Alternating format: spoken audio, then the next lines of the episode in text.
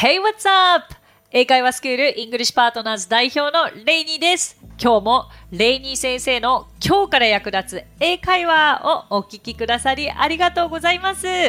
今日のテーマは前回に引き続き体の部位です。前回 upper body 上半身の頭のてっぺんからこう前の部分まで もうお届けしたので今回はその続きで後ろの部分から lower body 下半身にかけてお伝えしていきたいと思います。まあ、体の部位というのはすごく大切なんですが意外と知らない単語が多かったりします。いざという時にとても役立つのでぜひ今回の配信もお見逃しなく。ということで早速本題に入っていきたいと思います。まあ皆さんぜひあの前回のものを聞いてないという方はお聞きいただけたら嬉しいなと思いますし前回の聞いたけど意外と怪しいものもあるなという方は何度聞いていただいてもいいと思います。今回は upper body 上半身の背中の部分からいってみたいと思います。そもそも上半身は upper body 下半身は lower body というんだよというところから前回もスタートしたのですがそれさえも私はアメリカに行った当初知らなかったんですよ。まあ、知らないですよね。確かに。上半身、下半身なんかあんまり英語で言おうとしないですものね。Alright, じゃあ今日はまず背中です。背中っていきなり来ましたけど皆さんどうですか？背中言えます？私とっさに出てこなかった気がするな背中。でも背中はバックなんですね。バック。そう。バックですよ。で腰。腰。こうなんか背中と腰って日本語では全く違う単語だから全く違う英単語もあるのかなと思うじゃないですか。でも実は背中の下の部分ということで lower back になるんですよね。はい。参考にしてください。このだって背中とか腰とかってめちゃくちゃ使いそうじゃないですか。腰が痛い背中が痛いありますからね。でまあ余談ではありますが背泳ぎはバックストロークかな？確か。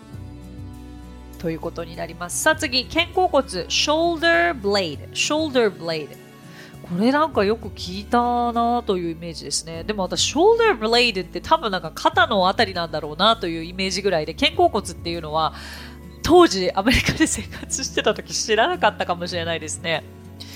はい。それから、脊髄、スパイナルコードと言います。ここまで大丈夫ですか？大丈夫そうですか？皆さん。まあ、よく使うのは腰とかですよね。lower back pain もう腰が痛い。Back pain といえば大丈夫です。でこれ面白いイディオムがあるのでご紹介したいのですがこうバックを使った要は背中を使った慣用句ですね。え behind a person's back という表現があります。え誰々のいないところで誰々の陰でという表現なのですが例えば Don't say anything behind her back. もう彼女がいないところで彼女の悪口言わないの。という感じですね。あの、behind 誰々 's back というと、まあ、その人の知らないところで悪いことを言うという表現になるので、これ使えそうですよね。さあ、じゃあ次、肩いきましょう、肩。肩は shoulder なのですが、これまた英語って単数を意識しなきゃいけないこともあります。肩は2つあるので基本的には shoulders ですね。さあ、脇の下。わかりますか ?armpit, armpit と言います。腕は arm、肘は elbow。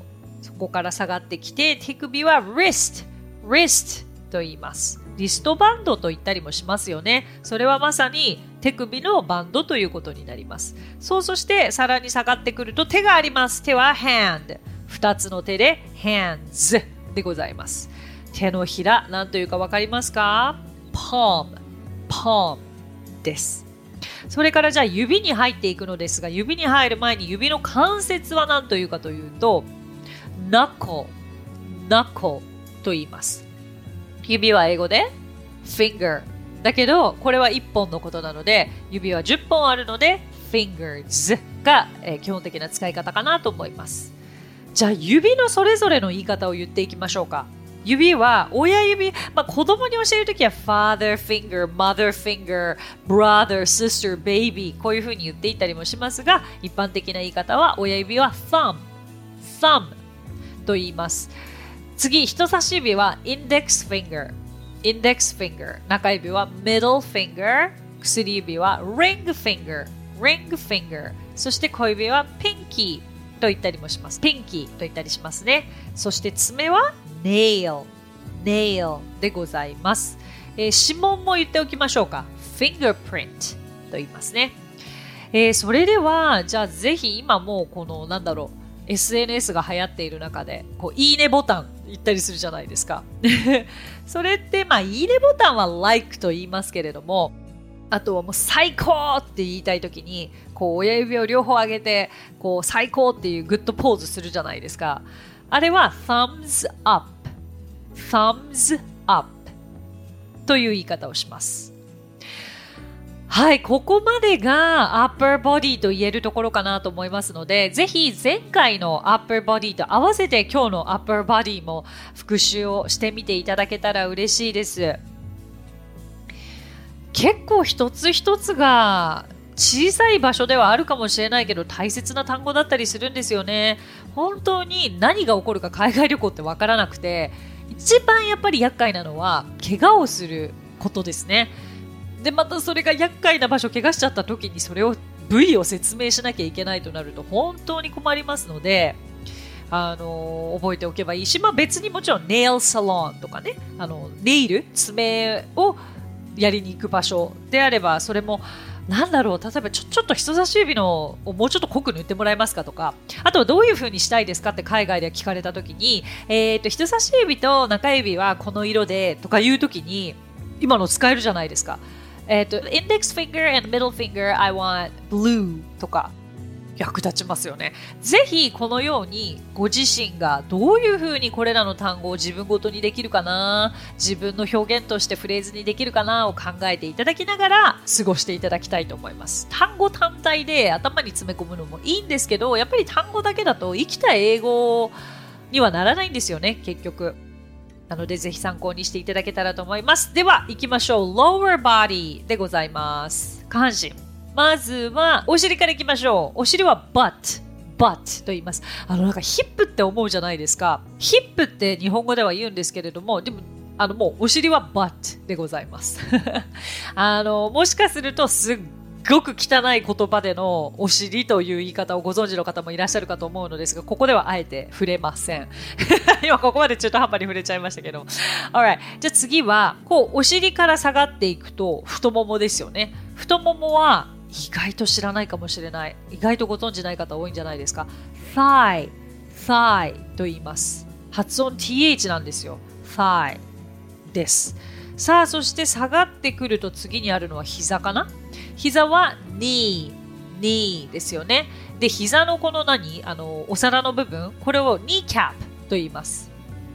そう、なんか大学時代にニーキャップブロークした人いましたよ。あの骨折してた人、この膝のお皿をね、割っちゃってた人いましたね。あれ、辛いですね。そしてさらに下がってくると、表面にはすねがありますね。すねは shin, shin と言います。なんかやたらここですごい日本語響きみたいに思った経験があります。なんかシェンとか言われた時に え、何シェンって？言ったらすねのことなんだみたいな。で、今度、すねの後ろにはふくらはぎがあり、ふくらはぎは calf, calf と言います。発音がなかなかしにくいですが、覚えてください。そして、えー、ふくらはぎを下がっていったら、アキレス腱がありますね。アキレス腱はアキレステンデンと言います。はい。それからそこを下がると今度はどこに行くかな？足らへんか。でも足首ですね。足首はアンコアンコと言います。アンクレットって言ったりしますもんね。はい。で、そこから下は足ですよね。足がまたいろいろと言い方があるんですけど、その全体的にこう足、足首からこう太ももまでのことを leg, leg と言います。日本語だったら、こう足全体も足だし、靴を履く部分だけでも足って言いますけれども、英語では2つの単語があります。もう一度、えー、足首から太ももまでのことを leg と言い、えー、こう靴を履く部分だけの足を foot と言うんですが、複数形だと feet となるので要注意でございます。これは足首からつま先までのことを言います。つま先はわかりますか？よくバレエではトーシューズと言ったりもするので、トーですね。トーはつま先のことです。はい。で、海外に行った時に覚えておいたら女性は得かな ?toenails。足のペディキュアか、日本語では。ペディキュアって言ったりしますけど、toenails。あ、でも英語でも言いますね。はい。それから足の裏のことを sole と言って、えー、土踏まずのことを arch と言います。かかとは heel です。何もあのハイヒールのあの靴のことを heel と言っているのではなくて、かかとのことを heel と言うんですよね。で、皆さん、あの今全部ほとんど singular 単数形でお伝えしましたが基本的には2つ以上ありますので全て S がつくということを頭に入れていただけたらと思いますいかがでしたでしょうか？足の部分の足の部位っていうのはやっぱりスポーツされている方からするととっても大切な言い方が多いのではないでしょうか。どこどこ痛めたもそうだし、まあ、なんか痛めたことにすぐつなげちゃってごめんなさいね。痛めたとか怪我するみたいな。でも本当にそうなんですよ。はい。それではですね、この今ご紹介した部分にまつわるイディオムもご紹介していきたいなと思うのですが、あの from head to toe という表現があってこれって頭の先からつま先までっていう意味なんですけれども私よく言われてたのが、えー、watch out your posture from head to toe. 頭の先からつま先までの姿勢をもうとにかく気にしなさいというふうに海外でそのアメリカに留学してた時にこう演劇を学んでいた時にいろいろ舞台に立つ時の仕草として言われていたことがあったので、まあ、from head to toe って言ったら頭のてっぺんからつま先までというそのままの直訳の意味もあれば最初から最後までというイディオムもありますのでぜひこれも参考にしていただけたらと思います。さあ皆様2週に分けてお届けした体の From Head to Toe でしたがいかがでしたでしょうか？頭のてっぺんから本当につま先までご紹介できたかと思いますでまあ、全てを丸覚えする必要なんてないんですよ。ただし、あ、これは自分は覚えていた方がいいなという単語は絶対あったはずです。いざという時のために。そういう方々は、その単語をどういうふうに使えるか。実際の英語表現英語のフレーズとしてどういうふうに使えるかをやっぱり考えてそして言う練習をしていただくことをお勧めいたします。そのようにして自分で考えたフレーズというのはやっぱり自分のものになるんですよね。そのようにして覚えたフレーズを使えるフレーズ生きたフレーズに変えていってください。ありがとうございました。今日お話ししたフレーズや単語はノートというサービスの方で文字起こしをしております。ノートへのリンクは番組詳細欄に記載していますので、こちらもぜひお役立てください。さて、こちらリスナーの方から質問が来ておりますのでご紹介させていただきます。ニックネーム、まやさん。こんにちは、レイニー先生。いつも楽しくわかりやすく英語を教えていただき、ありがとうございます。私は今年の4月からマルタ島へ1年間留学しているものです。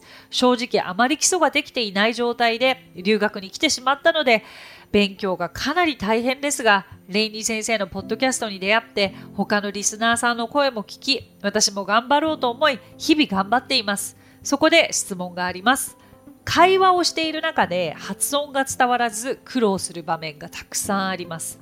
YouTube で発音の練習動画を見て真似しているのですが、他にも良い案があれば教えていただきたいです。まやさん、ありがとうございます。いいですね。マルタと1年間の留学、羨ましいです。もう頑張っているお姿、すごく目に浮かびますが、この発音に関してはアドバイスがございます。やっぱりご自身でこう苦労されていて、ご自身で発音がわからないからこそ、おそらく YouTube で他の方のを真似していたとしても、もしかすると間違えた発音のまんま練習してしまっている可能性があるんですね。で、発音に関してはやっぱり自分で何が間違っているか違うかっていうのは判断しにくいんですよ、最初は。だからこそ、例えば留学先で、えー、話しやすい友達、で外国人のお友達がいるのであればあの気になるフレーズや単語とかをちょっとチェックしてもらうというのはいいと思いますね。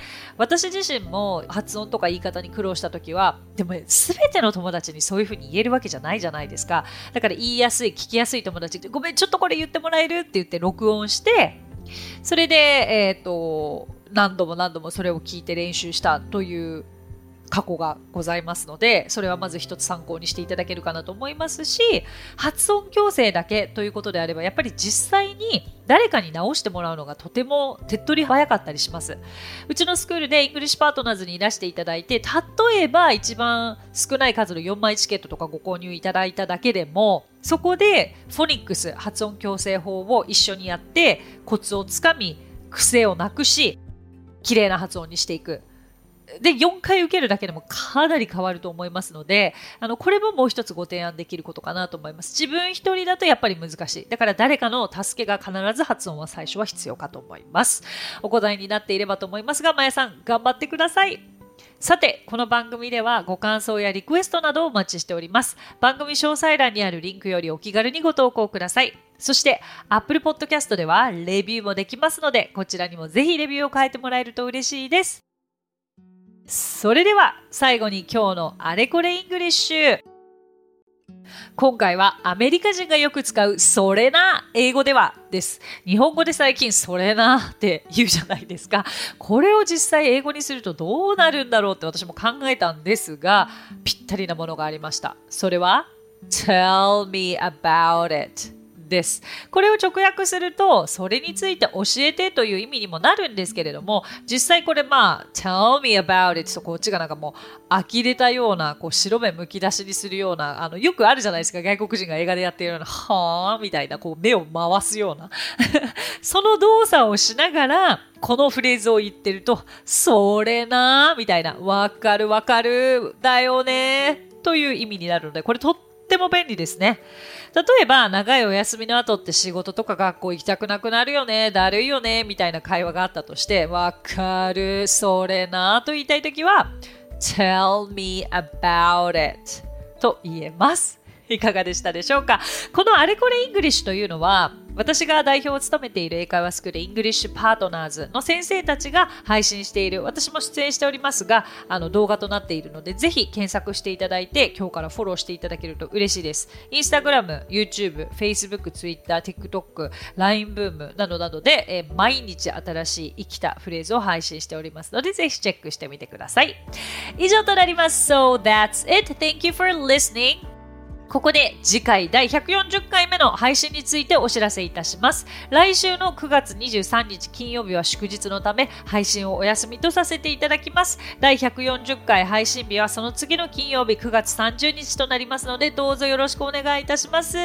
Thank you so much for coming by and thank you so much for listening. 皆さん今日もレイニー先生の今日から役立つ英会話をお聞きくださりありがとうございました。皆様とは2週間後にお目にかかりましょう。So till then, see you in two weeks. Bye.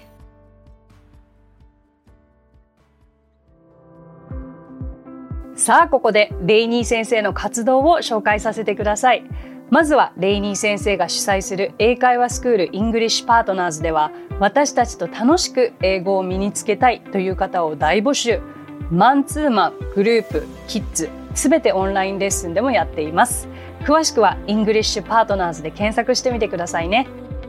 その他1分で見る英語辞書動画あれこれイングリッシュや毎週水曜日22時より YouTube ライブにて生英会話レッスンなども行っています。ぜひそちらの方もチェックしてみてください。